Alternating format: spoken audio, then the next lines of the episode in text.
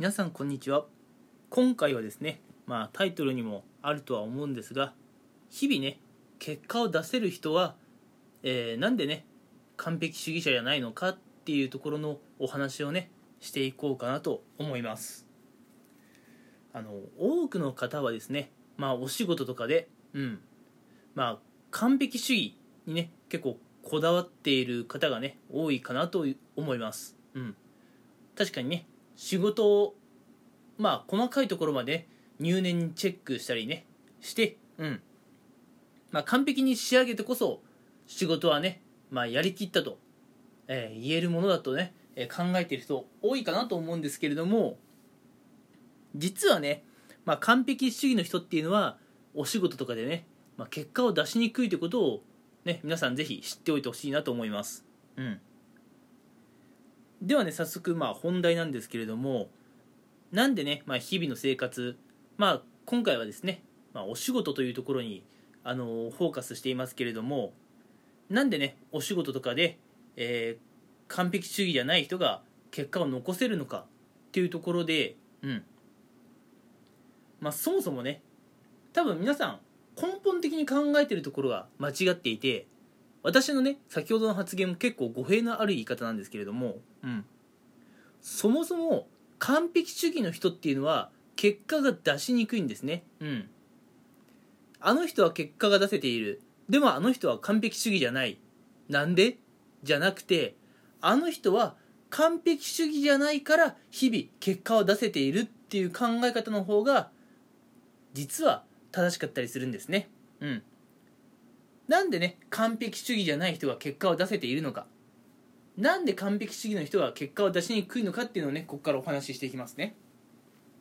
まず完璧主義の人の特徴としては、まあ、自分自身がね日々頑張っているというそれ自体をね、まあ、かっこいいだとかね美しいっていうことだというふうにね考えている方が多いんです。うん。まあ、サラリーマンの方なんかをね、まあ、例に挙げてみると、まあ、早朝出勤してから、まあ、お昼時間とかもね、まあ、お昼を食べながら、えーお仕事をしたり、うん、でねその後はまあ定時までお仕事して定時後もね、まあ、残業という形でね、まあ、終電ギリギリまで。日によってはねもはやもう終電を逃してね会社にお泊まりする、うん、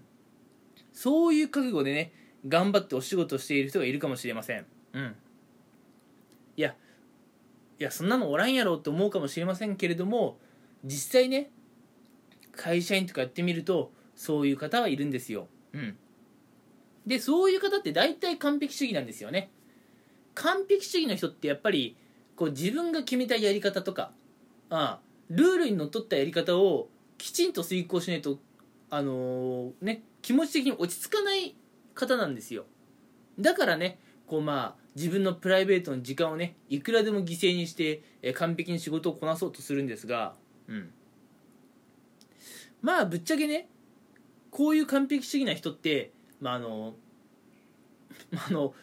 なんだろうちょっとした共通点と言いますかね。うん。まああの睡眠不足が足りなくてあ違う違うなんか変変な表現なんだ。睡眠不足のせいでね。うん。まああのまあ要するに睡眠時間が足りなくて、まあ、集中力とかが減ってしまうとかね。うん。頭の中が整理できていないとかで無駄にねこう働いているということはねよくある話なんですよ。うん。なんでね完璧主義の人って朝早くから会社に来て遅くまでね会社にいること自体がかっこいいとか美しいって思ってるかもしれないんですけれどもそれはもう全く違うんですね。結果出しにくいんです。パフォーマンスがとにかく悪いんですね。うん。それにそもそもですよ。会社員の方ってあのまあ、今日の朝ねやろうと思っていたこと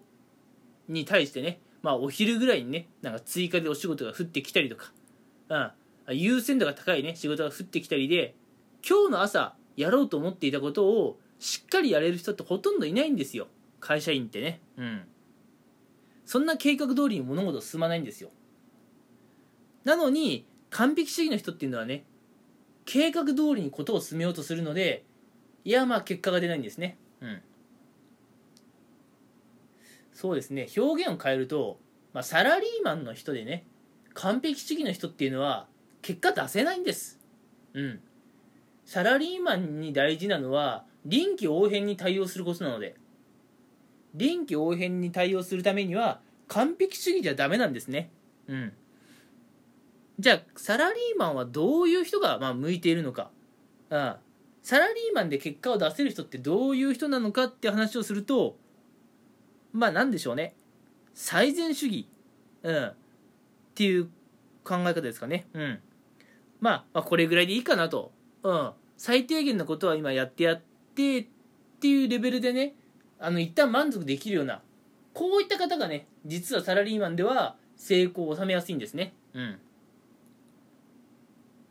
では、えー、ここからね、このラジオの後半戦ということで、うん。どういった人がね、まあ、あのサラリーマンとして結果を出せていけるのかっていうところの方にフォーカスしていこうと思うんですけれども、まあ、サラリーマンとかでね結果を出せる人の特徴としては力の抜きどころを分かっている、うん、まあ頑張るところは頑張るんだけど頑張らないところは頑張らないというそういう人たちが、まあ、やっぱ会社員とかねサラリーマンやってると結果残しやすいんですよ。うん、でこのあのー、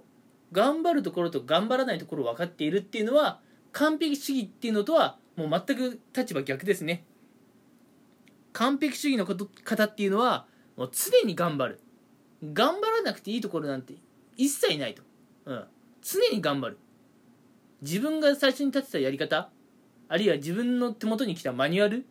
それを1から10までしっかり遂行するんだという方が、えー、完璧主義の方。自分が作ったやり方もまあ臨機応変にね、まあ、変えてもいいんだと。マニュアルとかも無駄なところはね、まあ、あのちょっと言い方ね悪く聞こえるかもしれませんけれども手抜いてもいいんだと。考えられるような方はまあ完璧主義ではなくてうん。まああの力の抜きどころを分かっている人なんですね。でこうやって力の抜きどころを分かっている方っていうのはまあ一見ねサボっているとかね怠けているというふうにね見られてしまうかもしれないんですがいやこれね日本人の悪いところなんですよ、うん、日本人こういう人多いんですね、うん、いや力抜いてるイコールサボってるってことじゃないんですよ、うん、特に日本人って本当に完璧主義な人が多いんでね誤解を生みやすいんですけれどもあのうまくね力を抜くっていうのはどういうことかっていうとまあ、少ない時間であったりね少ない労働力であの結果をね、まあ、の最大化しようという頭の使い方ができる方なんですよ。うん、いやまあね普段のお仕事で本当に何もしないでねただただサボってるだけだとあいつサボってると言われてもねまあ仕方ないんですけれどもサボってるわけじゃなくてね力の抜きどころを分かっていて少ない労働力で結果を出そうとしてるっていうのはこれ非常に頭の使い方がいいだけなんですね。うん。なので、まあ、うまくね力の抜きどころ分かっている人っていうのは必要以上な努力をしないんですよ、うん、必要以上に頑張らない、うん、少しでもね効率のいい方法を見つけてちゃっちゃとね仕事を終わらせるというのが、えー、まあ会社員とかねサラリーマンで結果を出しやすい人の特徴なんです。さて、えー、ここまでねまた長々とお話ししてしまったので一旦ねこの辺で、まあ、まとめに入って今回のラジオね終わろうかなと思うんですが、うん、今回お話しした内容、えー、最後にまとめますと、えー、日本人の方ってね結構完璧主義な方が多いんですよ、うん、完璧主義。まあ頑張るっていうこと自体はねかっこいいとか美しいと思う方が多いと。ただ残念ながらこういう完璧主義の人っていうのは仕事で結果が出しにくいんです。うん。それは何でかっていうと、まあ、あの力のね抜きどころを分かっていない。うん。まあ表現を変えるとね効率的に仕事をする方法分かってないんですよ。完璧主義な人って。うん。じゃあどういう人が会社でね結果を出しやすいかっていうと頑張るところはもちろん頑張るんだけれど頑張らないところでは手を抜くこのね力の入れ加減が分かっている人が会社では結果を残せるんです。こういう人たちってなんかサボってるというふうにね勘違いをされがちなんですがそうではないんですね。少ない時間少ない労働力で結果を最大化するために頭を使えているだけなんです。うん。なのでねもし皆さんが会社員とかサラリーマンとして結果を残したいというのであればねまず自分が完璧主義なのか完璧主義ではないのか。自分がどういう人間なのかを一旦把握する必要があります。で把握した上でもしね自分が完璧主義だと思っているのであればうん。まあちょっとはね、えーまあ、力の入れ加減を考え直さないといけないかなというのが、えー、皆さんの課題です。うん。仕事では、えー、頑張るところでは頑張って頑張らなくていいところでは、力抜きましょう。っ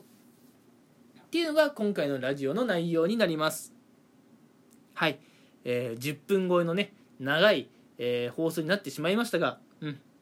えー、最後までね皆さん聞いてくれてありがとうございました。それではね、えー、また次回もね、えこういうお話をしていこうかなと思うんですが、うん、そうですね。次回のお話としてはそもそも完璧主義な人ってどういう人？私って完璧主義なの？完璧主義じゃないの？ってところをね、えー、まあ明らかにしていこうかなと思います。うん。まあちょっとしたアンケートをやろうかなと思っております。うん。このアンケートをやることで皆さんは完璧主義なのか完璧主義じゃないのかを、えー、はっきりさせようという目的ですね。はい。ではね、えー、今回はここまでね、え聞いてくれてありがとうございました。次回はですね皆さんが完璧主義なのかそうではないかっていうねアンケートをやっていこうと思います。それでは、えー、最後まで聞いてくれてありがとうございました。